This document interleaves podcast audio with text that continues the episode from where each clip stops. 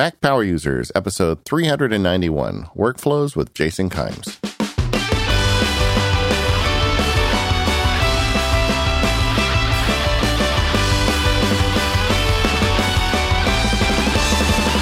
Hello, everyone. This is David Sparks, along with my pal, Katie Floyd. How are you today, Katie? I'm great, David. How are you? Excellent. And we have a guest with us today. Welcome to the show, Jason Kimes. Thank you. Now, Jason is a um, is a new kind of guest for us. We've had a lot of different folks from different walks of life that use Apple technology to do amazing things. Uh, I don't remember how we met each other, Jason. I think we started email corresponding. But uh, Jason's an artist uh, located in Jones County, South Mississippi and he makes this beautiful artwork. And uh, I guess we should probably just take a minute to kind of describe it before we start, right? Sure. So what what he does, Jason does, is he takes objects like horseshoes or just different things, and he makes these massive sculptures with them. And the way he does it is he he uh, designs the whole thing on Apple technology, and then he does 3D rendering and uh, it's kind of hard to explain, but these things are bigger than a man, or some of them are man sized actually, uh, but some of them are huge. And all of this stuff is done with technology on the back end. Absolutely. I've always been interested in the tech in technology in different aspects, and it's always been some part of my work just through the preparation. But recently, it's become a large part of my work because it depends on it. When you talk about the larger than life size sculpture that I've been working on recently. So, give us a little bit of a, an idea of your background. Um, how how did you first get into art and specifically producing this type of art? Well, I've been into art for as long as I can remember. Uh, my I don't ever remember considering not being an artist. It's sort of been one of those things that I just uh, understood as a child and never looked back. You know, never considered any other and I went through undergraduate school and grad school for sculpture specifically in the art programs. Yeah, and the whole time you're also a geek. So, uh, how long have you been using Apple stuff? Not as long as I'd like to like to be able to say. I remember uh, I begged and begged and begged for my first iPod back in 2003 or 2004. It was about the period where it was the last chance I was going to get to have my parents buy me a significant Christmas gift. Because after that, I was sort of a grown man. but I went out of my way to talk talk them into this, and it was my prized possession. When I was a sophomore in high school, my parents bought me a new saxophone for Christmas. And my father said, Son, Santa's done with you now.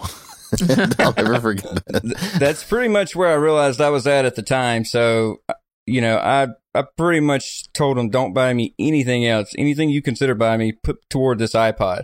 And it was the first, it was the third generation. It was the first one with a click wheel that didn't spin, but that had the four buttons across the top. Yeah, that, that's, I think, really the, when the iPod took off. That's when a lot of people got their first iPod. I opened that Christmas morning more excited than probably I'd ever been about anything and I could not use it for the first week until I found someone with a Mac. I don't believe at the time there was even Windows for uh, uh, iTunes for Windows. How funny! That must have just drove you nuts. Oh, it was terrible. So I've had, I've had, I've been into Apple ever since. Just realizing with that first product how nice it was, but I never really pulled the trigger on going to a Mac until about 2009, I believe. But ever since then, it's been, I wish so bad I could go back further and tell myself what I was missing, sticking, you know, staying on a PC. Well, it does that for you. I, I feel like the Apple stuff. The, the, I've always, and I've said this on the show before, but I feel like the thing about Apple that I really appreciated was it unleashes your art art side. I mean, so often using computers, you spend so much time defragging disks and antivirusing and all this stuff just to keep it running. With a with a Mac, uh, one of the things you immediately get is no, no, you can just make music or make art or whatever it is you want to do with this device, and you don't need to worry about that stuff so much, which is great. And when did you realize that you could meld kind of your two loves, one for technology and, and one for art together? When did that start? It started uh, several years ago when I first started drawing on the iPad. You know, that was way before the Apple Pencil. So I went through dozens of stylus or styli to find something that was suitable. And the ones that I always used that were the best were the Adonit with the little clear disc. Yeah, the Jot stylus, I think they called it. Yeah, the little, the little, the fat rubber nib, all those styluses, I don't really see how anybody did anything with those. And the Adonit had this little clear plastic disc at the tip, and every time you touch your screen, it was like tapping glass. It was uh, it was super annoying the noise of it, but you could actually see where the tip was, and and you could draw somewhat. Yeah, it was the closest thing to having a sharpened drawing pencil. And you'd done that before, I guess. I would assume all on paper. Yeah, yeah, yeah, yeah, yeah, yeah. Sketch back, you know, sketch sketchbooks upon sketchbooks. I mean, I've got a bookshelf full of old sketchbooks that I've drawn that I've you know filled up over the years. So when they introduced the iPad Pro with pencil support, y- you must have just been ec- ecstatic. Oh yeah, I mean the iPad sounded great, but the pencil, the pencil to me was the best part of that entire keynote. Yeah, well, I mean that, that's right in your wheelhouse, brother. Right? Oh yeah, I mean I could not have been happier about it. It took took me probably another nine months to uh to get one, but I finally pulled the trigger on that last year. That's the problem Apple has is nobody is ever really due for a new iPad. They just keep running and nobody buys a new one. yeah, my kids are currently using that little iPad mini. So, I mean, th- we've got three iPads in the house that have already been passed down. You know, I, I bought my wife the very first iPad probably six months after it came out, and they're still using it. Now, just out of curiosity, did you go with the the big one, the 12 inch iPad, or uh, the the smaller 9.7 inch one to use for your your artwork? Well, when I bought it, there was only the 12.9. They had not released the smaller Pro yet. But, I mean, the whole point of getting it was as a drawing tablet. So I never would have considered the smaller one anyway, other than for the, the True Tone aspects. But So now, having gone from the non Pro iPad to the Pro iPad with the built in Apple Pencil support, uh, what's your feeling? I mean, is the Apple Pencil as good as they say it is? I mean, what's your feeling on that? it is for me. I mean, it's every bit as good as they say it is. Uh, I don't have a single complaint about the iPad. I mean, the Apple Pencil. I mean, I've heard other people bring this up, but it does tend to lose battery because I think it's searching for a connection just in the bag with the iPad. But it charges so easily that that's not really an issue either. So, um, I don't have the first complaint about the pencil, to be honest with you. Yeah, that that I experience that too because I carry the pencil in my bag with my iPad, and I'll have it charged up, and then just like a couple days of being in the bag, I'll pull it out, and the battery is significantly drained because uh, even though I haven't been using it, it's been in close proximity to the iPad that it's paired to the whole time. Like Jason says, I mean, you just take the cap off and you plug it in. And it's funny because I don't even use that little dongle thing anymore. You, you know, when you first get it, they give you like a it's a it's a plug with two female lightning plugs on it, so you can plug it into a normal lightning cord and charge the pencil. But I just charge it just in the device. It doesn't. It's so fast. If you just plug it in, just do a little bit of other work for a few minutes with the things you know hanging off the end, and you're good. Yeah, you know, I don't think I've used that dongle yet. So we're we're going to go in depth into your your workflows, starting from you know sketching and to getting into actually modeling and and all of those things. But before we go there, I think it would probably be helpful for our listeners to hear you give us kind of a general overview of what you do and how the process works. And and don't go too much in depth because because we're gonna we're gonna dive deep in a few minutes. But tell us a little bit about how you go from from concept to iPad to um, to product, and and then we'll we'll use that as a diving board to to go deep from there. uh, I didn't, I never conscientiously considered myself a figurative artist, but over the years, my art has always been related to the figure. You know, I was, I'm naturally drawn to that, honestly, without even too much consideration. Now, when you say the figure, do you mean the human figure? Yes, the human figure. Yes. All right, Yeah. just clarifying for the all of us non-artists out here.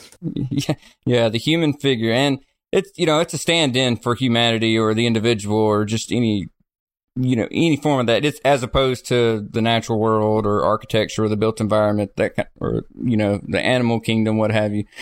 Getting to the technology, the app, like I like we've already discussed, the iPad Pro is my new sketchpad or sketchbook. Not only is it so easy to sketch on with the Apple Pencil, but one of the best aspects of it is having access to the Photos app. Uh, I tend to take more photos with my iPhone and use iCloud Photo Library to ha- access those on my uh, iPad Pro.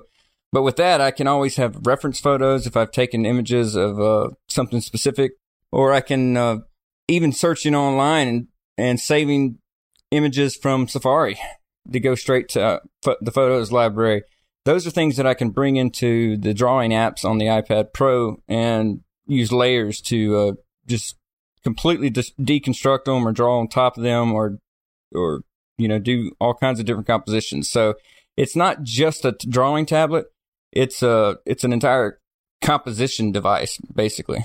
Okay, and, and I do want to tear that apart more, but um, I I feel like uh, Katie and I have the benefit. We've watched your videos and seen your website, and there's some folks right now that are stuck in traffic, so they don't have the opportunity.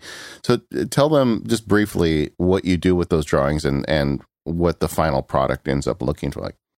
A, few years after graduate school, I started really wanting to work on a larger scale. I had a friend of mine who I was able to convince him to let me wrap him up in plaster. So different, just strips of fabric with plaster embedded that uh, you soak in water and then wrap up. It's it's almost identical to when you break your arm and you get a cast put on your arm. That is what I did to his entire body. So I cut the plaster mold off. So I essentially had an an egg, if you will, of a of a human form. I had a front and a back of his body. That must be a really good friend. I just have to say, it's a really good friend. he, there's nobody else that I could have uh, that would have done this. And I mean, even if they had been willing to, he's the only person I can tell you now, after having gone through it myself, that that had the zen-like quality to just completely remove himself. Because I've used, I've tried other models, and they can't take it. I mean, they they they might take it all the way, but as soon as you cover their head, after about five minutes, they are flipping out.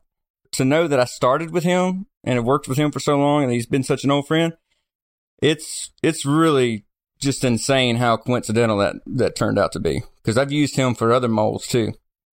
I've always been interested in using small pieces to build or construct a larger object. So I had this plaster mold, but instead of pouring metal into it, I had four drums of these little round punches. It's a byproduct of an industrial process where they punch holes into steel instead of drilling holes. Like a little thick piece of steel in a circle. Exactly. Yeah. If you dump out the hole punch, uh, like your paper hole punch, all the little little white circles you get, it's those except uh, in steel and maybe half an inch thick by an inch wide. So I took the plaster mold off my uh, model friend and laid those onto the inside of the mold to where they took up the space that he did and welded them together from the backside since they were steel, and then pulled the two pieces out once I filled up both halves of the mold. And I had a figure. I had the front and back half of a figure that I then welded together. And lo and behold, I've just reproduced a full size, full life size figure out of these little steel discs fast forward five, six, seven years after I've been working with those punches for so long and making these life size figures, I really wanted to do something larger scale. And that brings us to the process that I've been working with recently that mandates the bigger technology or the bigger devices like the iMac that I have.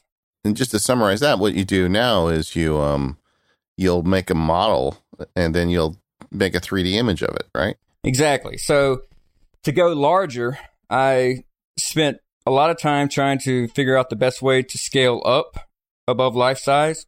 This kind of goes back to uh, one of my collectors, a person uh, who has purchased my artwork in the past. He donated some horseshoes to me, and I would have never considered using horseshoes other than the fact that he gave me a slew of them. I spent the better part of a year trying to figure out what in the world I was going to do with these horseshoes. Having such a a vast number of materials to use because a horseshoe is about six inches in diameter as opposed to those little punches, which are only about an inch diameter at the largest. So I could do something much bigger and I had wanted, I've always fantasized about doing something larger than life size.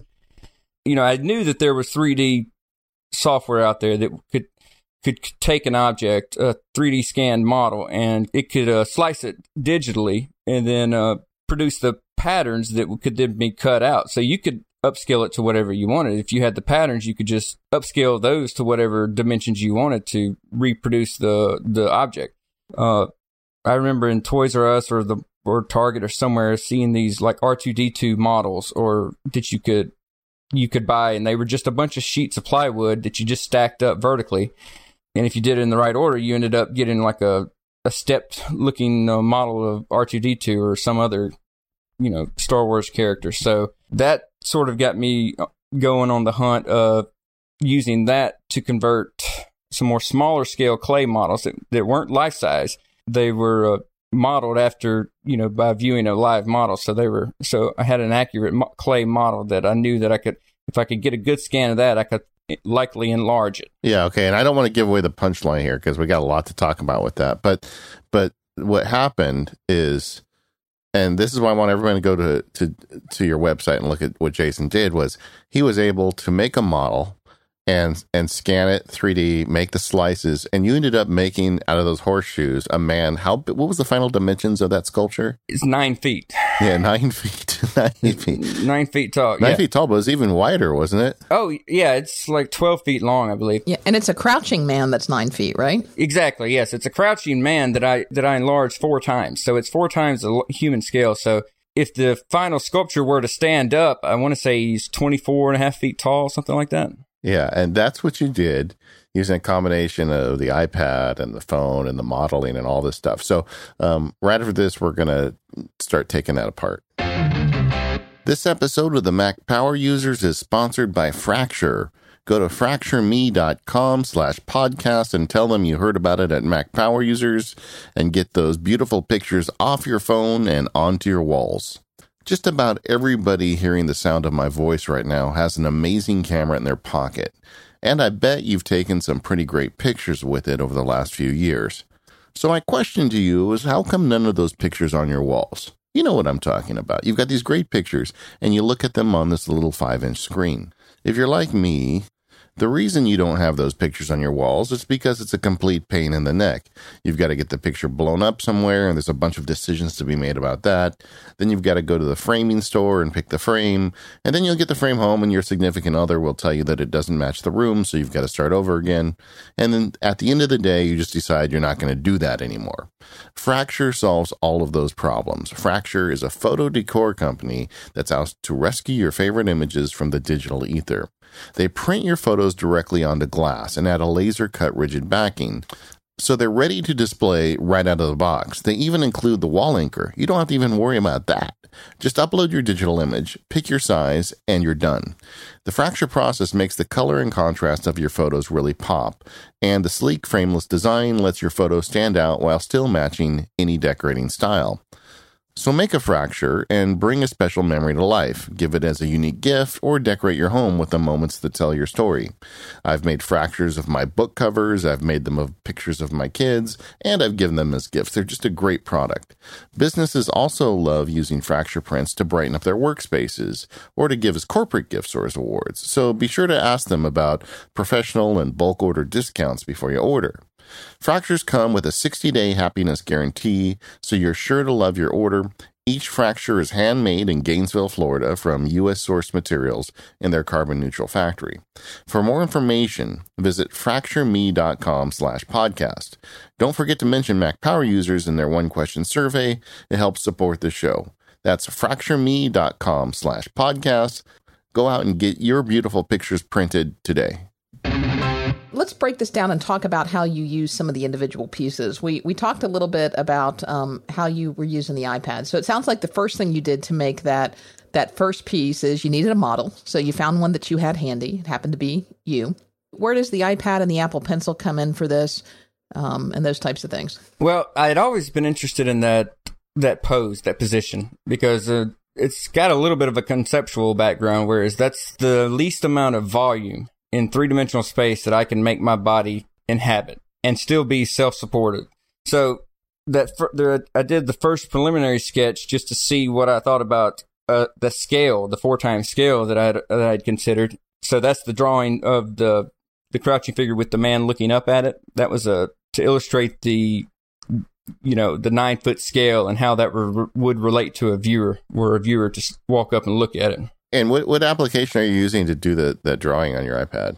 I use Procreate, and I've tried all the other drawing apps. I've, when a new one comes out and people get excited about it, I always download it or buy it and just try it. But it's one of those situations where you have a favorite app and it's almost impossible for another app to supersede that app. I always go back to Procreate. Talk a little bit about Procreate and, and why you use it. What kind of features does it have specifically? Because I bet a lot of our listeners aren't familiar with it. Well, it has a perfect balance of features for me. It has the uh, you know the two finger tap to erase, but it also has layers. And what I've found in other apps is if they have everything that I like and maybe even presented in a better way than Pro- Procreate, that those are the ones that for some strange reason don't have layers.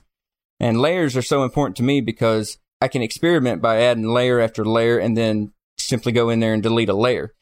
You know, people who draw in layerless apps probably realistically more like paper because paper you don't have layers. I have come to rely on the flexibility that the la- the different layers gives you that you know, it's hard for me to work in a drawing app that doesn't have layers. I just become frustrated.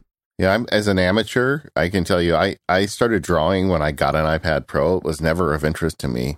So I, I literally learned in Procreate, and I can't recommend this enough for somebody who, who even just wants to start drawing. I think Procreate sells itself as a professional tool, but it's not that expensive, and those layers are amazing. Like if you if you draw a, a nice picture and you say, "Well, I want to try shading the face," you know, I want to try shading. When I'm not a great artist, you put it on a separate layer, and then you can just take that layer off if it doesn't look good or you can just er-, erase that layer without messing up anything else in a drawing. It's super useful. Absolutely. I'm not sure why they only charge six dollars for it. I mean, because you know, to be honest with you, I don't think I would have a problem paying sixty dollars for it if I if I had to because it's it's that integral in my uh, my process. Yeah, that's one of the problems with the iPad is they they've got this great software, but nobody makes any money on it, and it's hard to keep it going. But uh, the other thing for a beginner about um, Procreate is is um, as Jason was referencing earlier, you can put a picture behind your drawing. So like you know, for me, I like to draw like you know um, I'm I've been doing a drawing of WALL-E in um, Procreate lately. You know, WALL-E from the Disney movie, and I just have a picture from the web of him behind it, and I'm tracing on top of some pieces of it to get the right dimensions. And then later, you just you know you you remove that picture, and then suddenly you think you're an artist when actually you're a tracer. At least in my case. Do you use the uh, the opacity of each level? I mean, of each layer yeah, explain that a little bit for people so they understand. Well, you can choose the individual layers that you have that you're working with and change the opacity level on an individual layer or all the layers. So if you, like you said, like if you wanted to trace something, sometimes it's not as easy to trace something because if, if it's, if the opacity is all the way up like the original image is, but if you choose the layer of the photo or the image of like WALL-E that you're drawing and you take the opacity down to anywhere from 20 to 50%, it's sort of like uh, looking at it through tracing paper, and then you can see the image, the marks that you're making over it much clearer and see what you're drawing. Whereas uh, if it was a way, if it was all the way at 100 percent, it's hard to tell what you've drawn over the image. But that was one of my uh, hallelujah moments when I figured that out. Because when I first started doing it, I didn't turn the opacity on. And some somebody finally told me, no, no, you got to turn it down, and then suddenly it became a lot easier here's uh, one of the most important uses I have of the iPad Pro is modeling the cl- the small clay figure. Katie, you had mentioned that I took photographs of myself, and I did use those primarily to start the clay model.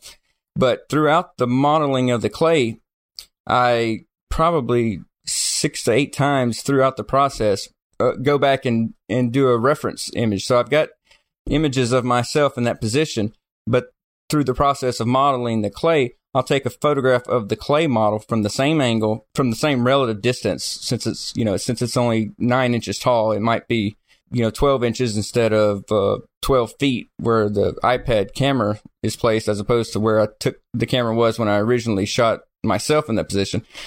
But I'll use Procreate to overlay the two images on the iPad Pro. So I'll, uh, I'll have the image of myself in that position and I'll overlay the clay image and I even go so far as to uh, add a couple layers, one on top of each layer of the one of myself and the one of the clay. And I'll draw a contour line around the outside of the clay model. And then I'll draw a contour line in an opposing color, usually like a neon color that really jumps out over the photograph of me in that position. And then I'll uh, delete or, or just hide the, the two layers of the clay model and myself. And I've got a clear image of how far off my clay is from the original. I hope this is making sense. But by doing that, over the course of modeling that clay, I can reproduce myself in clay almost perfectly because I'm constantly going back over and I re reshape the clay until I uh, until I get it to where the two lines match up. Now, how long did that process take? That process can take anywhere from a couple of days to a couple of weeks, depending on the time I have to spend on it. But the one thing I do like about that is it's something I can do at the kitchen bar, and you know, and be inside the house with the family. I can sit there with a you know a little lazy Susan and a big chunk of clay and just carve away, and you know, my kids can be in the den and I can be in there and I'm not stuck down in the studio. So that's one part about that that I like. And I'll keep the iPad there with me the whole time, either looking at references, reference images of myself in that position again, or studying the two contour lines of where I'm at now. As soon as I change it significantly enough, I have to go back and take another set of pictures of, with, of the clay, but you know, just compare those again to the live photo and, uh, add clay where I'm short or carve clay down where I'm, where I'm exceeding the, you know, the live photo. How, how big was the clay model again? It's about nine inches tall. You could probably set it in a shoebox and it would stick out three four inches. That's interesting because I, I thought Procreate you used for your initial drawings. I didn't realize that you used it as a way to check your work as you were doing the actual um, uh, sculpture. The whole reason I went to that degree to get an accurate clay rendering of a live model is because I'm trying to reproduce the live model aspect of my work. You know, I'm not looking for an exaggerated or an abstracted form of the figure. I'm going to abstract it by making it out of 5,000 horseshoes nine feet tall. Well, that's one way to do it. yeah. So that there's already going to be an abstraction in the end result. So, you know, my goal is to have as much of a lifelike representation just in the dimensions and the form. And that's, that's really why I figured out how to use Procreate and all, and the layers to, uh, you know, it's a little more tedious than just d- building it by hand, but, uh, I end up with an almost lifelike representation of a figure in clay, you know, that's nine inches tall. And at that point, you know, I can use that to then enlarge the enlarge it. Are there any other apps that are important for you uh, on the iPad through this process? Well, Photos is because um, Photos is taken for granted as a stock app, but it's really invaluable to be able to uh, use the photos that I've taken and compare it because other than that, it'd just be a, a drawing app. And I use iCloud Photo Library, but you know, my internet where we live now is so pathetic that I end up just airdropping photos to uh, to the iPad Pro rather than wait a day and a half for them to go up and come back down. I want to take a moment and thank our longtime sponsor, 1Password. You can learn more by heading over to onepassword.com slash MPU. So 1Password is the place to store all of your passwords, credit cards, secure notes, and more. And with a 1Password team membership, you can securely share those items and your documents with all of your team members and manage your team members from a secure admin console. And best of all, 1Password for Teams starts at just $3.99 per team members. 1Password for Teams gives you full control over who has access to your team's most important information. So now you can share the simple security of 1Password with everyone. You can manage what your teammates see and do using the admin console and instantly deploy, grant, and revoke access to shared vaults. So maybe all the members of your team need access to certain passwords, but only certain members of the team, or maybe only you, need access to others. This way you can decide who gets access to what.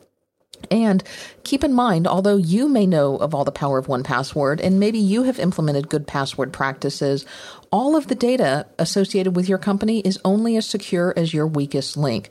And so you want to make sure that all the members of your team are using good password practices as well. Well, keeping everyone safe is a full-time job, but it makes it a whole lot easier when you use a tool like 1Password because you're going to spend less time dealing with hacks and phishing scams and lost passwords and more time actually getting your work done. So you can give your team members the tools that they need to take security in their own hands, but also having the comfort to know that you have total control everything. 1Password gives your team members the ability to use strong, secure passwords across all of their various sites and lets you sleep well at night. So you can learn more about how you can implement 1Password across your teams by heading over to onepassword.com slash MPU. And please let the folks over at 1Password know that we sent you to them and that we appreciate their support for the show. All right. So you've got yourself a sculpture you've made with all these processes and software. How do you turn a nine inch crouching man into a nine foot crouching man? So going back to the the toy puzzles that I remember seeing years ago of the R two D two with the sla- stacked pieces of plywood or cardboard. And, and, can I just say for the, the for the record that it's once again great art is inspired by Star Wars. Let's just just leave it there. Yeah, yeah. Uh, uh, all right. trying to decide which side I want to go on because I'm almost as much of a uh, Trek fan as I am a Star Wars. That, that's all right. They're they're not mutually exclusive. It's fine. Yeah, I don't want to start a I don't want to start a fight on the podcast though. Well, for the listeners at home, Jason's Skype image is him holding I think it's a welding torch wearing a Star Trek shirt. So I I know where you stand, brother. I know where you are. Listen, I'm but I can go toe to toe with you on the on the um the Star Wars too. But but you you talked about earlier how you were trying to get this find a way to enlarge these things with 3D imaging, but you weren't happy with the software uh, you had found before. Um, what ultimately did you find that to allow you to image this thing? Well, one of the problems with the 3D modeling, you know, software that's that's available. I mean, there's a lot of freeware available. There's a lot of uh, you know, for every Maya or whatever crazy expensive uh, software that Pixar uses or you know game designers we use. There's a free version of a knockoff version of that, like an open source, sort of like how Photoshop has GIMP, if you're familiar with that. But then again, I'm intimidated by Photoshop, and I know how to use 20% of it. You know, eh, you know, if I were to try to use one of these 3D modeling, I mean, you just look at the screenshots of the user interface, and it just you just get a headache. Yeah, that that open source stuff is really rough in terms of the user interface. Almost every one of them. You know, being a total novice in 3D modeling and having no real clear understanding of it, every time I would look into it, it just I would just walk away, you know, with my head down because I would I just get lost in it and had no clue. But I ultimately had a friend of mine that uh, we were in grad school together in uh, Southern Illinois, and he put me on to a couple of Autodesk apps and you know, it comes back around because Autodesk made that iOS app that I had used once but couldn't really get to work for me anymore. You know, these were Mac versions that were along the lines of that iOS app. That iOS app was kind of dumbed down, but these were still user friendly, but Mac apps that that uh so I knew I had a feeling that they would work a lot better and they worked wonderfully. So what were they? The first one that I used was Remake and what it does is you take many photos of an object. In my case, it was the crouching nine inch clay model that I'd made, the clay figure. Uh, you take photos of that all the way around. So, you know, you have it sitting in the middle of a room on a table or on the floor, and then you just walk around it taking a photo every for about every half step to every step you take. So so it's not like when when you first told me about it, I was thinking like like you have to get like one straight on, one straight behind, one straight to the side. But it's a lot more than that, right?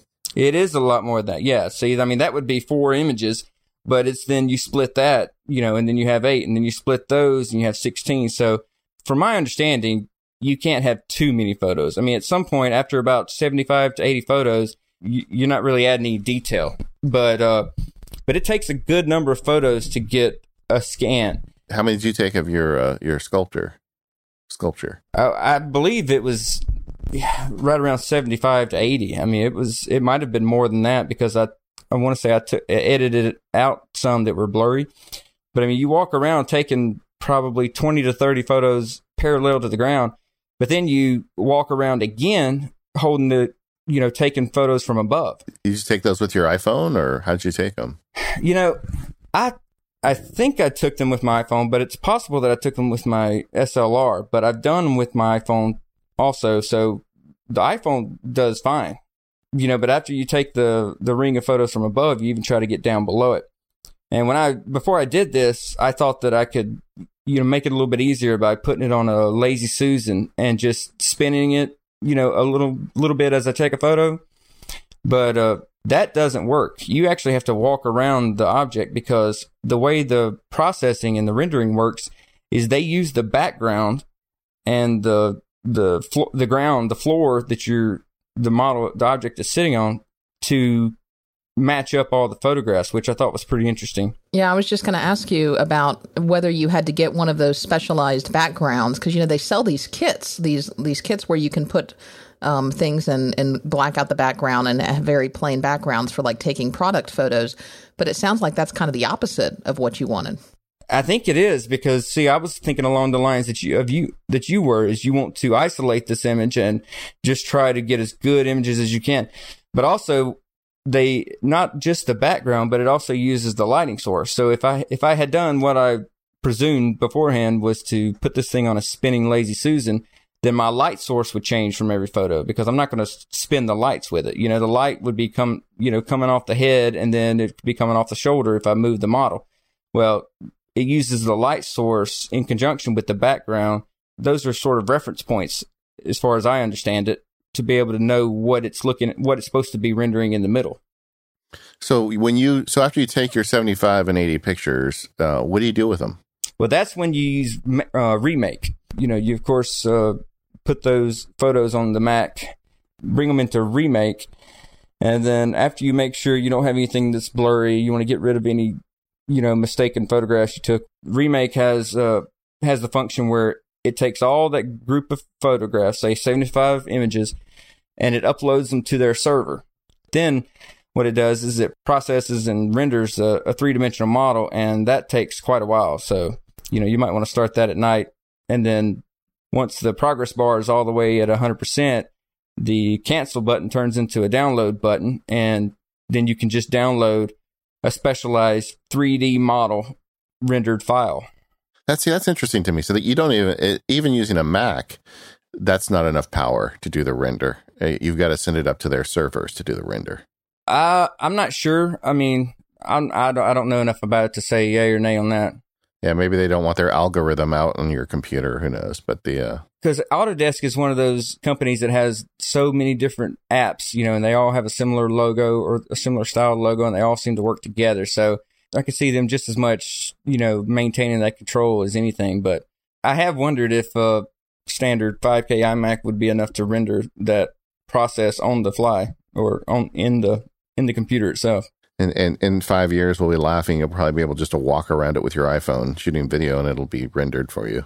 Yeah, Apple's probably going to have that in the Notes app, you know, in iOS 16. Yeah, exactly. Uh, I remember when it was like to remove the background from an image, it was a massive thing. You needed very expensive software and it, it, it was very difficult. And now, like, you can do it in pages. So why not, right? yeah. Uh, so now, when you get the 3D image back, is it like, is that it? It's done at that point? Or do you have any options or what would uh, what was well, I guess the question is what was it like the first time you pressed that download button?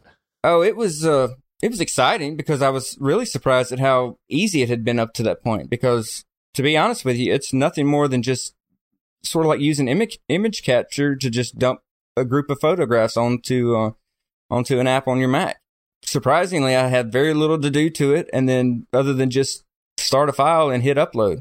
You know, it's most likely due to my internet connection where I live, but it wasn't, but maybe one or two tries, and I had a a 3D rendered model of that little figure, and it was unbelievable. I could not believe because the cool thing about it is you can pan around and flip it over, just like on a store website. You can, you know, occasionally you'll run into a store that has a, a spin around or a three 360 degree view, and you can sort of like rotate, uh, you know, a phone or whatever device it is you're looking at to purchase on a website. And it's sort of like that, except you can just, you can zoom in and it looked like a little clay figure on my computer screen that I could just pan around and flip over and spin around. It was super cool. Did you, were you able to make edits to it or did you need to? Uh, no, I didn't need to because, well, I didn't really need to do much to it. Now, Remake does have a lot of editing tools because you can get some holes and you can get some uh, like big empty spaces in a scan where you know 98% of the object looks perfect but you've got a a big hole right in the in the middle or right there's might be an undercut or something like that. And and that would be a problem if you were going to 3D print this thing.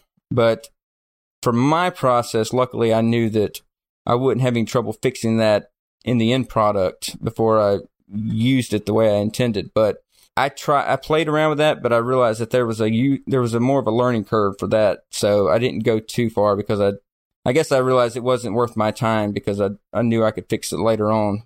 But I did use the editing tools to remove you know some of the backgrounds and the table. You know, I removed all that, so I just had a floating clay figure in space. All right, then what did you do next? Well, from that point, you export it. It gives you several different file options, and the file format that I used was OBJ, I believe. That uh, it's exported as that, and then from there you bring that into the second Autodesk app that I that I uh, was suggested by my friend, which is one two three D Make. That is the app that brings in the scanned and the edited 3D render and allows you to change the scale of it. This one's a really simplified version. I mean, this is this one, um, you know, is almost like a, a current Apple app where it doesn't have a whole lot of functionality because it does such specific things. And this one, this app, one two three D Make, is meant for uh, probably less experienced users to just reproduce a scan in the physical world through a couple of different methods. They all involve slices. So it'll slice it horizontally, it'll slice it vertically. It'll also create a version of the model that is uh, sort of like those balsa wood dinosaurs that you can buy in a kit. Yeah, so you stack them on top of each other and they take a 3D shape by the nature of their cuts. Well, yeah, you know, you, you like you'll have ribs and then a long vertical piece and then and there'll be there'll be notches out of each that slide into the other one. I mean, you know, as a word worker, you can sort of get the idea by having two pieces that are notched out that you turn perpendicular to each other and then they lock together. They can produce a 3D render like that that's real crude looking compared to your scan, but it gets, you know, it's fun for kids or beginners or somebody just, you know, that needs it as a bare bones skeleton of what they want to make. But you can also do the slices where it literally just makes flat slices of the entire image that you can stack on top of it, like the R2D2. Exactly. That's what I did. I scaled, you know, this thing was, uh, you know, seven or eight inches when I brought it in as a scan. But so you change the scale and that does, does very little to the scan because it's just enlarging the overall scan, but uh, it's it's enlarging how the app understands it because the next thing you do is choose your material and uh, your material dimensions. So I had intended on getting some two inch thick styrofoam sheets, you know, just like a sheet of plywood, except it's styrofoam and it's two inches thick. I convert, I selected my material to be 96 by 48 by two inches. And then you tell it to slice it. And a few seconds later, it changes your 3D model from, from something that looked brown and clay, like a little crouching man clay model into this, the same figure or the same form, but sliced into these what, 54 slices tall. And uh, it's a it's less defined, but you know you can definitely see the form there. Kind of kind of like the uh, uh, Minecraft version, I guess. Yeah, yeah, yeah, totally. I mean, it, it really is that. It looks like it's got uh, if it was say if it was a giant monument in a fantasy movie, you you'd have little characters walking up the side because the whole thing is stepped you know, every along the side, you know, you just got these steps going up and then overhanging and then up again. And then at that point, once you've done all that and all you have to do is just uh, click the button that gives you the plans. Then you can export PDF files of the 103 parts, I think it is, that, that were cut out. It also will even nest them in your uh, material. So, you know, if you told it you had a four by eight sheet of uh, styrofoam, it would nest them into those to those to give you as efficient use of your material as possible. Yeah, it's really it, it's it's surprisingly cool. I mean, and, and I'm still surprised that you know my first attempt at this went as smoothly as it did because I was not expecting that. This episode of the Mac Power Users is brought to you by Squarespace. Enter offer code MPU at checkout to get 10% off your first purchase. There's a lot of reasons to need a website. Maybe you're starting a new business or helping out some charitable function in your community, or maybe you're having a baby and you want to put it on the web. No matter what the reason is that you need a website, Squarespace is the answer. Make your next move with Squarespace. Squarespace lets you easily create a website for your next idea with a unique domain, award winning templates, and more. I'm a Squarespace subscriber. I use it for both Max MacSparky and my law practice, and there's a reason for that. I wanted a solution that was easy and I didn't have to worry about it. With the Squarespace all in one platform, I got just that. There's nothing to install, no patches to worry about, and no upgrades needed. They have award winning 24 7 customer support if I need any help, and they let me quickly and easily grab a unique domain name. If you want a great website without the hassle, just go to Squarespace.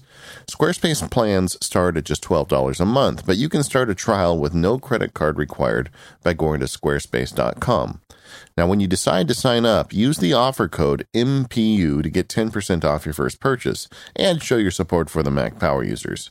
The next time you need a new website, go straight to Squarespace. And don't forget to use that offer code MPU to get 10% off. We thank Squarespace for their support. So, um, Jason, you were just about to get into explaining kind of how we go from the the, the mock-ups to something physical form. I mean, how do you, how do you just get this stuff printed out? I mean, did you have to go to a specialized printer, or uh, I mean, I'm envisioning, and I know this isn't what you do, but taking these eight and a half by eleven pieces of paper and taping them all together. But I'm I'm sure that's not how you did it. That's how I thought I might could do it. Uh, not specifically, you know, print you know printing them out to eight four by eight sheets of paper, but I uh, I tried to do a couple of different things because uh, I wasn't sure how I would get this cut out. I didn't realize how cheap uh, projectors had become because I bought a like an eighty five dollar projector from Amazon that would have cost six hundred dollars ten years ago. I even tried hanging that from the ceiling in the studio, from the rafters in the studio, p- pointing down, and almost had it right to where you know it would project the PDF patterns from the from the last app, one two three D Make, that I'd put in Dropbox. So I'd pull one of those up on my phone and shoot it wirelessly to the projector, and had that projecting on the floor of the studio at a four by eight foot scale. So I had the right distance from the floor, but one thing that I learned was that just the slightest variation in angle can pretty drastically throw off the scale of what you're working on when it's 12 feet away, if that makes sense. Oh, yeah, sure. It's a huge difference. Yeah. So, you know, what I had hoped to be able to do was to be able to project the PDF onto a white sheet of styrofoam. Then, if uh, you know, if nothing else, draw that out with a sharpie, you know, like it were, like it were two layers on Procreate, and then cut that as straight as I could with a hot razor or hot knife or or just a razor blade. But uh, I could just tell after a, fir- a few attempts that it was just not going to be feasible enough because it was really hard to see. And I just, I started to understand that that slight variation was really going to throw off the proportions of the, of the finished product if, if it wasn't exact. Yeah, I can tell you as a guy who does woodworking, just a little bit of a, as soon as you give in just a little bit, as soon as you're just a little off in your measurement somewhere, the whole project just starts to fall apart. Yeah. I mean, and it would have, yeah. and it would have destroyed the whole time I spent on trying to create a, you know, a, a realistic model. You know, it, it, would have defeated the per, the purposes of what I was, you know, trying to use this process for. So what I was able to do was over a day or two of just investigating and uh, tracking down a way to get this cut, I found a uh, a printer, a print company, a couple hours away that had a a, a flatbed milling machine or sort of like a CNC cutting machine. You know, it's not like a you know I've seen them that have like uh, oxyacetylene torches and can cut steel, but uh, they use this one with little milling bits on them and to cut out different shapes for signs of like corrugated plastic, like a yard sign you see it was kind of fun because uh, they were as interested in the the uniqueness of the, the the process that they'd never even tried this before. You know, I was on the phone with them and they were looking up in catalogs to see if they could get the bit, and they were checking to see if they could fit a two inch piece of styrofoam under their bed while I was talking to them. It was pretty it was pretty uh, low key but fun at the same time. But they were able to do it, and I think he was uh, just interested enough in what what I was trying to do that, you know, he cut me a pretty good deal, but, you know, it's still pretty substantial cost to just take these up there and get them cut. But I was able to drop ship the styrofoam and have them sent to uh, directly to the to the printer because you got to think about hundred sheets of four by eight by two inch styrofoam was like uh, was like three truck truck beds worth of styrofoam. You know, like You're not uh, strapping that to the top of your Prius and driving it down. no, I, I mean, I wouldn't have been able to fit it in the back of a truck and a trailer. I mean, it, it was going to take several trips to haul that. But luckily, I was able to ship that straight to them because I found a, a pretty uh, affordable uh, foam supplier, styrofoam supplier out of Arkansas.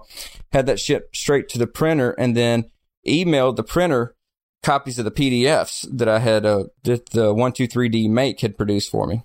When you asked about how would we, how would I scale that up to a 4 by 8 sheet?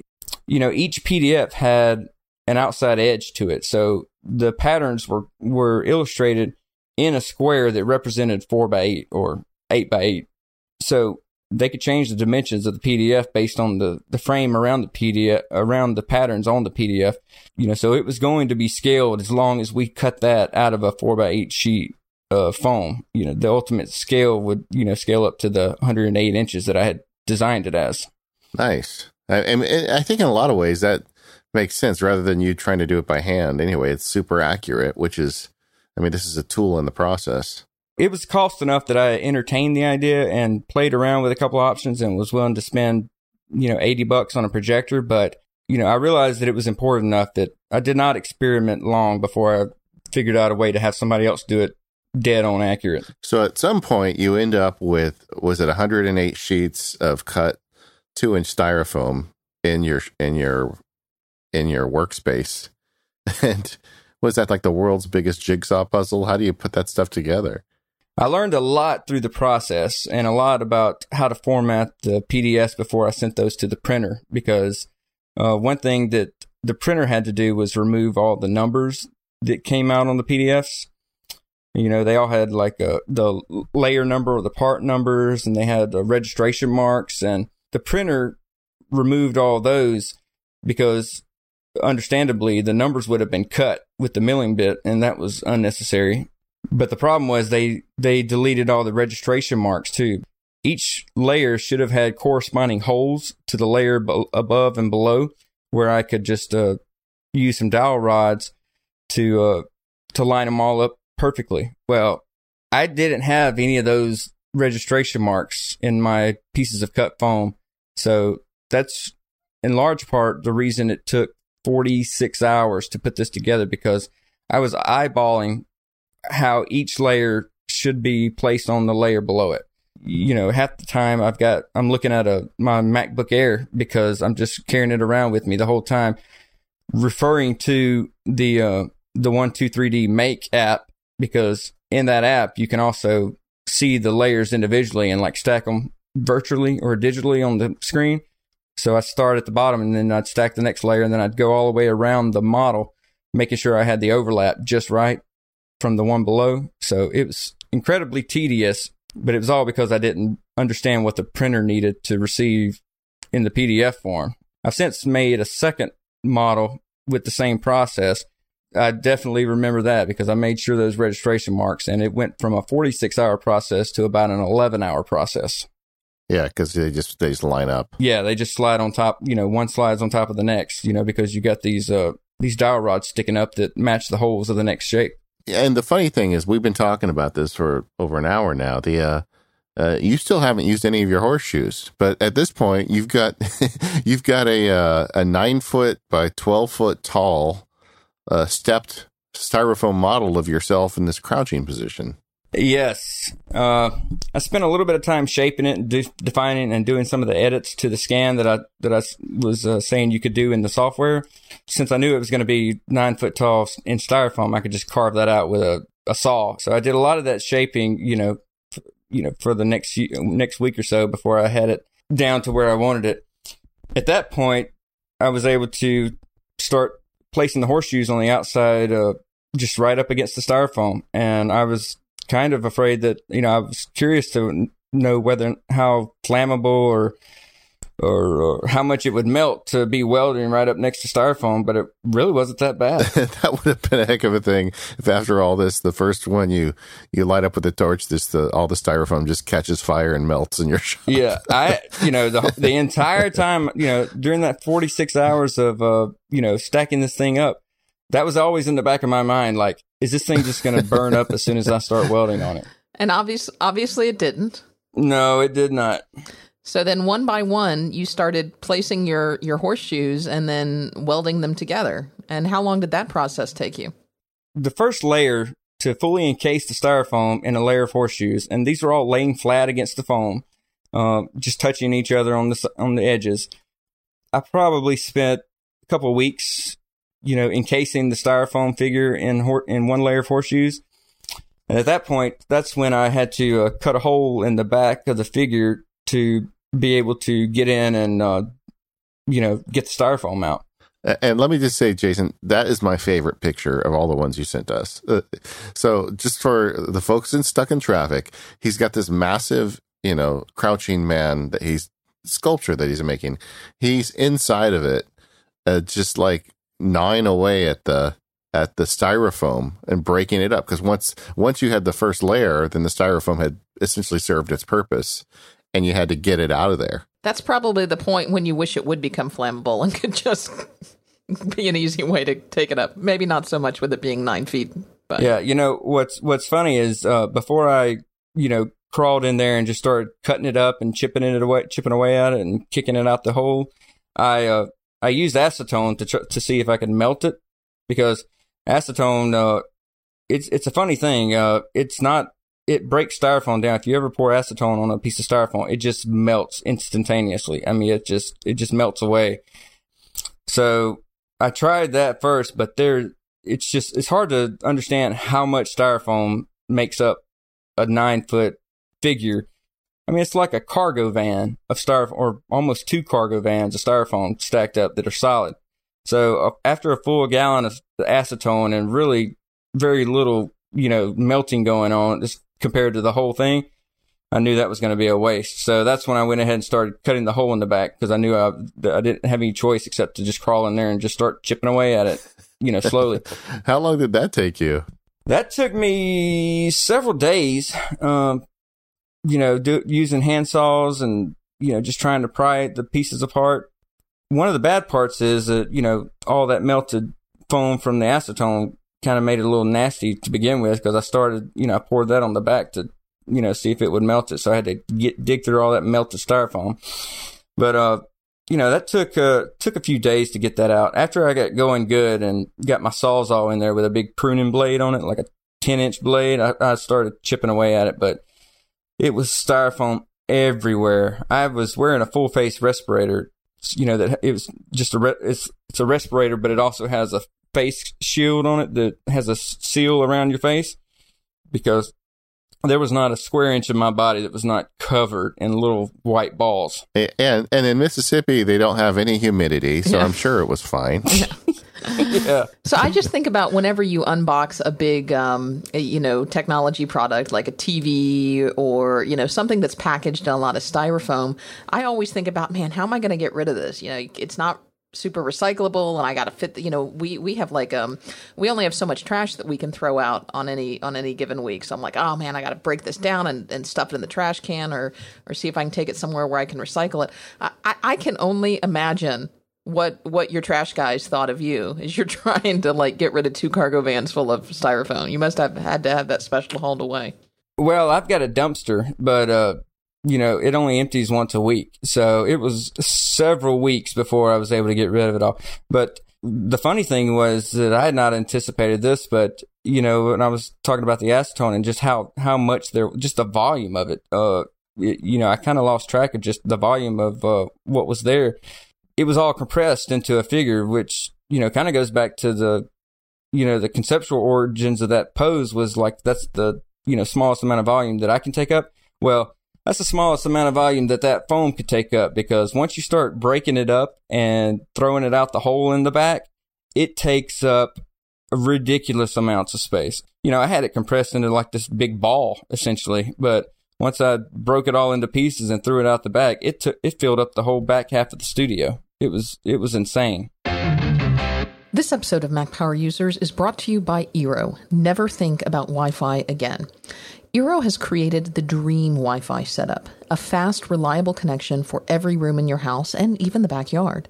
If you're not on board yet with Eero's super slick Wi-Fi, now is the best time to join because they've just released their new second generation devices, as well as their tri-band second generation model. They're also introducing the new Eero Beacon, allowing you to build a Wi-Fi system that is perfectly tailored to your home. With the addition of a third 5 gigahertz radio in the second generation Eero, it is now twice as fast as its predecessor. It lets you do more than ever before, whatever your Wi Fi needs. Eero has the power to blanket your entire home with fast, reliable Wi Fi. Eero sits flat on any surface. You simply plug it into the wall with the included power adapter, and you're ready to connect your Eero either over Ethernet or wirelessly. Then the new Eero also includes a thread radio, which lets you connect to low power devices such as locks, doorbells, and other sensors. And Eero is introducing the new Beacon as well. It's just half the size and even more powerful than the first generation Eero. You just plug it into a wall and expand coverage into any room. You can add as many beacons as you want so long as you have an Eero device, and it even includes an LED nightlight with ambient light sensor. With Eero, you can install an enterprise grade Wi Fi system in your home in just a few minutes. The Eero app lets you manage your network from the palm of your hand, and you can easily create and share a guest network too. I just installed the new second generation Eero in my house and I am loving it. The new beacons are so cute. I love the nightlight feature and you can plug them in and add them anywhere, which makes it great to cover those hard to cover spots in your home. And just plugging them into an outlet means you can put them almost anywhere you need to.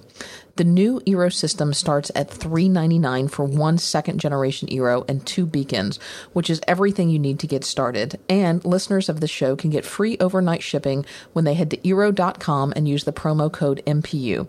That's Eero.com, promo code MPU for free overnight shipping. And thanks to Eero for their support of this show. So, Jason, how, how does the story end? What what becomes of, of the Crouching Man? So we know you've got by this time, you know, I think you said over 5,000 horseshoes that went into this. And we know that these were, were donated by, by one of your benefactors. Um, where, where is it now?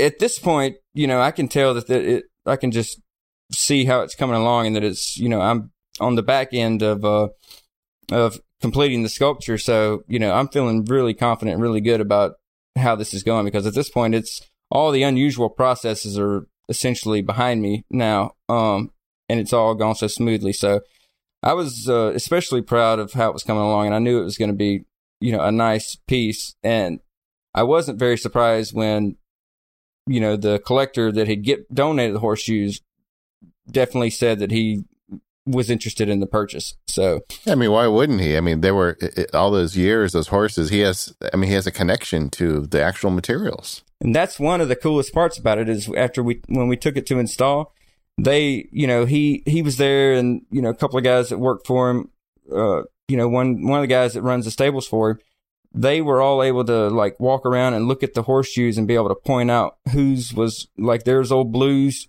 shoes, you know, and there's, uh, you know, there's little Sally shoes because they were small. You know, they were, they could remember the horses by looking at the shoes and identify. I mean, most of them were on average and could have been for, for any of their horses, but it was so cool to be able to see them walk around and pick out the, the shoes that they could identify and, and just imagine the memories that they had of that, those particular horses, which as far as, you know, my interest goes, I wasn't as concerned about the horseshoes so much as just the, the overall sculpture, but it ended up, I really ended up getting a kick out of being able to deconstruct that material and remove that context from it, but still be able to see them go back and appreciate that that side of it because of the personal connection they had.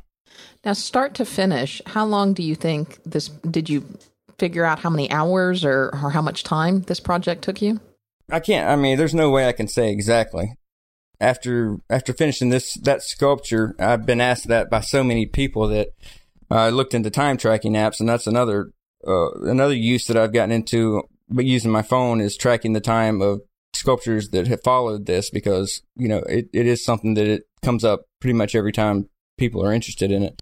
I do know that uh, it was right around the end of the year, somewhere around the middle of December of 2015, when I were was making the sketches, the original, the initial sketches, and the and had the idea, and we delivered and installed the the full sculpture at the end of March. So surprisingly, it was only three months, which you know, three to three and a half months, which compared to a painter or something, someone like that, you know, it's it would seem like a long time to commit to one artwork. Or but uh, as far as I was concerned, if you had asked me two years ago if I could do this, I would have said no if I had even ventured that I could attempt it, I would have said that's a two to three year project. It stuns me that you said three months. I thought you were going to say March of 2017 at least. I, you know, I thought we were going to be a year and a couple of months. Well, that's amazing. Yeah, it it's still surprising to me because I'm not, I'm not kidding. I would I don't think I would have had the nerve to commit to this a couple years ago, but I definitely would have never said it would make it would take me less than two years. But in all honesty, I think it's you know it's it's the use of technology and the way I've been able to use you know the different Apple devices I've got and you know figuring out that process you know along with the physical side of things and uh, that's the only way I was able to ever pull this off and it I couldn't be happier with the results or the you know or the way the process went. Yeah, I mean, you didn't even just do the sculpture; you actually figured out all the tech in the in the in the process. Uh, where do you see this going? I mean, it seems like technology played a big role in this project for you. Um, where do you see technology and art today, and where do you see it going in the future? You know, I would say my exposure might be limited, but the uh, you know, I mean, I keep up with things and going on in the art world, but I guess I probably would always feel that way just because there's so much that can you you can take in as far as art is concerned.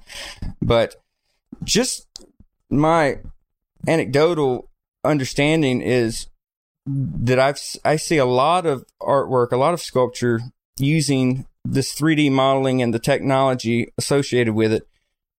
At this moment, I think it's still early because they seem to be commenting on the technology, if that makes sense. Like it's it they're using technology to make artwork that is essentially about technology and uh, sort of making a statement about the technology itself and you know society's use and the advancement and the speed and all that. So it's a little, that's sort of the easy pickings when it comes to the idea of things. Once it becomes an integrated process for art making, then it's, it's not going to be, the subject matter is not going to be the technology itself, but it'll be another process like welding or painting or working with a type of wheel that you want to make a clay pot from. So it'll be integrated as a tool and not a subject matter. I think at the moment, I still see so much of it uh, that uses this technology still being the subject of the artwork that it makes me realize that it's still early days as far as that's concerned because those artists haven't even gotten over the idea of using this as a tool. They're still using it as a subject matter and a tool, if that makes sense. Yeah, it, it certainly democratizes the process in a certain way. I mean, like you're a guy working in your studio alone, and I mean, how would you have done this without, you know, those foam models? I mean, as silly as it is fun to make fun of, you know, going in and cutting the foam out, I don't know how it would have been possible. I don't, it, I can tell you it would not have been because now the other side of this technology is the professional foundries. You know, there have always been professional foundries that have, that have cast metal artwork for sculptors, you know, like a lot of the old famous artists that you see that have bronze castings everywhere, they didn't, they didn't, they weren't as hands on with those castings. There's always been art foundries that have made the artwork.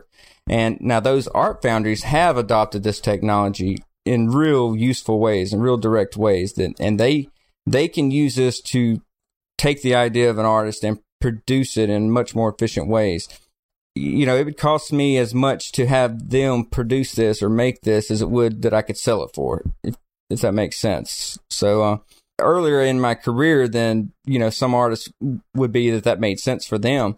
But, uh, at this point in my career, I could never have made that and been able to, uh, you know, make a living or make money off of selling the artwork, but still, it's sort of the poor man's way of, uh, of doing this. But, but th- then again, I'm not sure that you know, the art foundries have even used the technology to do exactly what I've done either. Yeah, I was just saying, how can an art foundry do 5,000 horseshoes? I mean, I don't know. Well, that's the thing. They would have, as an artist, you might have been able to pay them to, uh, you know, $100,000 to, you know, create a digital copy of this. You know, they would have brought a model in and scanned it, you know, with laser scanners in a booth of some kind, and then they would have, they could have pro- possibly, you know, scanned a number of horseshoes and composited those on digitally, and then combined that into a render, and then they might could have done something like that, but it it would have been far more than I would have ever been able to ask for this sculpture. Is what I'm getting at. Like, well, and it, it, it would not have been nearly as authentic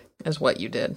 No, no, definitely not. No, I mean that's that's the one thing is as a geek, I'm totally comfortable and actually ex- get excited about using the technology in different ways to assist me or or really facilitate a process that I would not have been able to do otherwise. But you know, I still got the hands-on, you know, dirty artist side of me.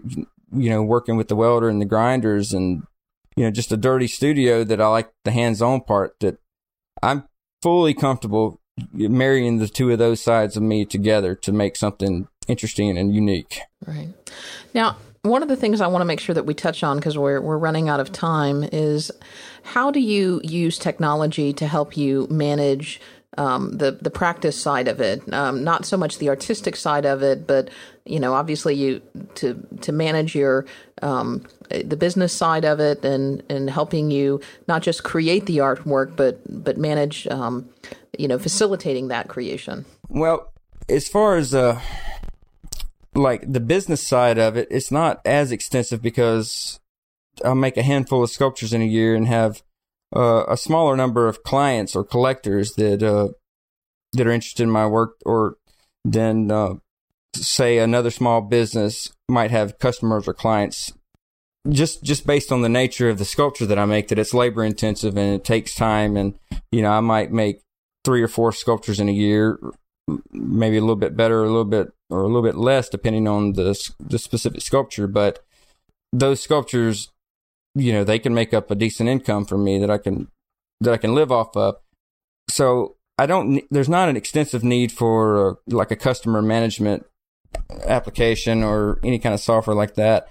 But uh, one thing that I have realized within the past year or two that is pretty necessary and important these days is just the the social aspect of it. And I've always been sort of. I mean, I'm, I guess you could say I'm a little introverted, and that's why I work as a solo artist in my in my own studio, but I didn't take to uh, all the different social media, you know, Facebook and Instagram, you know, based on my private life or the private life of my friends. But what I have come to realize is that getting my uh, sculpture out, and not my sculpture because my website is devoted to like finished uh, slides and images of the installed sculpture, but one thing that I know that I've seen that is super important is to uh, show people the process and an ongoing, you know, in in place of a blog, maybe.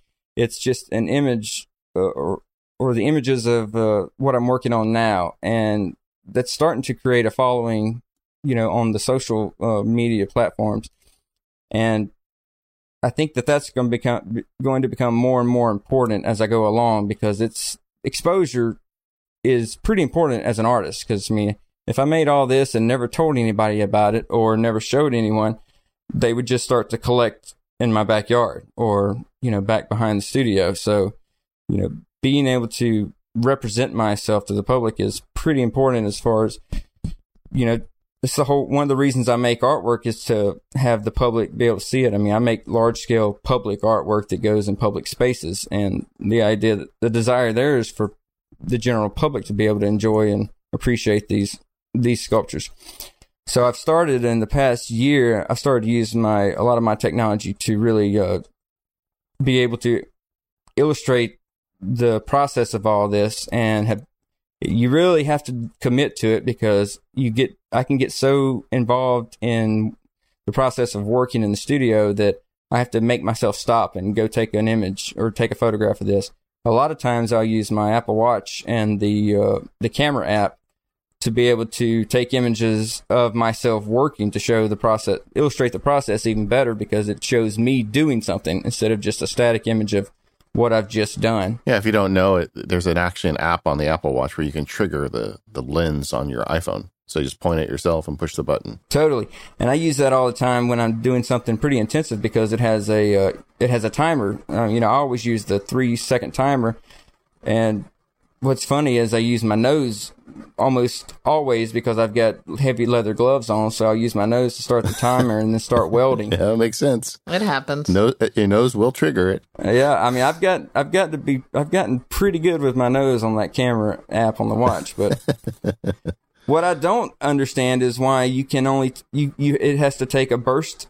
If you ever use the timer on your on your Apple Watch camera app, it uses uh, it takes a 10 burst series of images, which you know is not that big a deal. It, sometimes it's useful if I if I need to choose one that's better than the others, but it's just weird that you can't use the timer without it taking 10 images in a burst format. But and the uh, the time lapse videos that I use that I've been taking, I think those are those are really useful in showing uh, a longer process condensed into something manageable too. But I guess to get back to what you were asking, Katie, is the um, being able to represent myself uh, online on a on a steady and consistent basis. I think has become a really relevant aspect of just the day to day business of of you know making artwork because if I just pop up three or four times a year saying I made a new sculpture, it's less relevant than it. And people, you know, people that follow me, I've, you know, I found out that they're super interested in following the process. And every time I think, why am I doing this? Because I'm just showing the same thing, you know, just a little bit of a difference, you know, a little bit of, further along the step each post I make. You know, somebody comes up sending me a message saying, talking about how much they enjoy it, and it just and it's gratifying, but you know, it's just I think it's just going to become another necessary tool to be able to do where you know uh, instead of writing a regular blog because just like you guys know that as a blogger you have to consistently be producing that content or you're less relevant. Well, I think that's sort of how it is for an artist and that's what Instagram and Facebook for me has become. Yeah, and we're going to put links in for Instagram, Facebook, and Twitter. And and gang, check out his Instagram photos; they're awesome. A lot of the stuff we talked about today, like the time lapse of building the foam crouching man, is in there. There's some great stuff in there. In fact, it's probably, although we're at the end of the show now, uh, probably useful to look at that, you know, kind of before listening to the show because it gives you an idea of kind of what we've been talking about all along in the in the scale of it. So. Uh, well, Jason, it has been an absolute pleasure to have you on and to hear about the process and how you use technology um, for the amazing work that you do. Um, tell people we, we, talked about a little bit. Tell people one more time where they can where they can find you and find your work online. Well, my main website, which is a Squarespace site, of course, which I meant to tell you guys, I think I actually signed up several years ago with uh, an MPU all right. promo code. Yeah, it's so, still the cause. Yeah, yeah, I was getting a I was getting a discount for quite a while based on, from you guys, but that's at jasonkimes.com. So I was able to grab that domain. There's a couple other Jason Kimes out there, but luckily none of them uh, none of them got the domain before I did. So that's Kimes with a K. Yeah, it's just like uh, sort it's like uh, the New York Times but with a K. So it's Jason Kimes, K I M E S dot com. And there's also Instagram, Facebook, and Twitter accounts. We're going to go ahead and put those in the show notes. Jason, uh, congratulations on your success. And, you know, just as a nerd, fellow nerd, I just love the process you went through here where you wanted to do something you'd never done before and you found the technology to help you along to make it happen. I'm so happy for your your success and this this great sculpture you made. Well, I appreciate you guys having me on. I I've been thinking this whole, you know, throughout that whole process of how cool this would be to be subject, you know, the um, to be able to get the technology and the use of it out there. But I didn't, I didn't expect to be a guest on the show. But I sure do appreciate it, and I've had a blast. All right, thanks, Jason, and uh, we want to thank our sponsors for this episode. Uh, that would be Fracture, 1Password, Squarespace, and Eero. And we will talk to you all next time.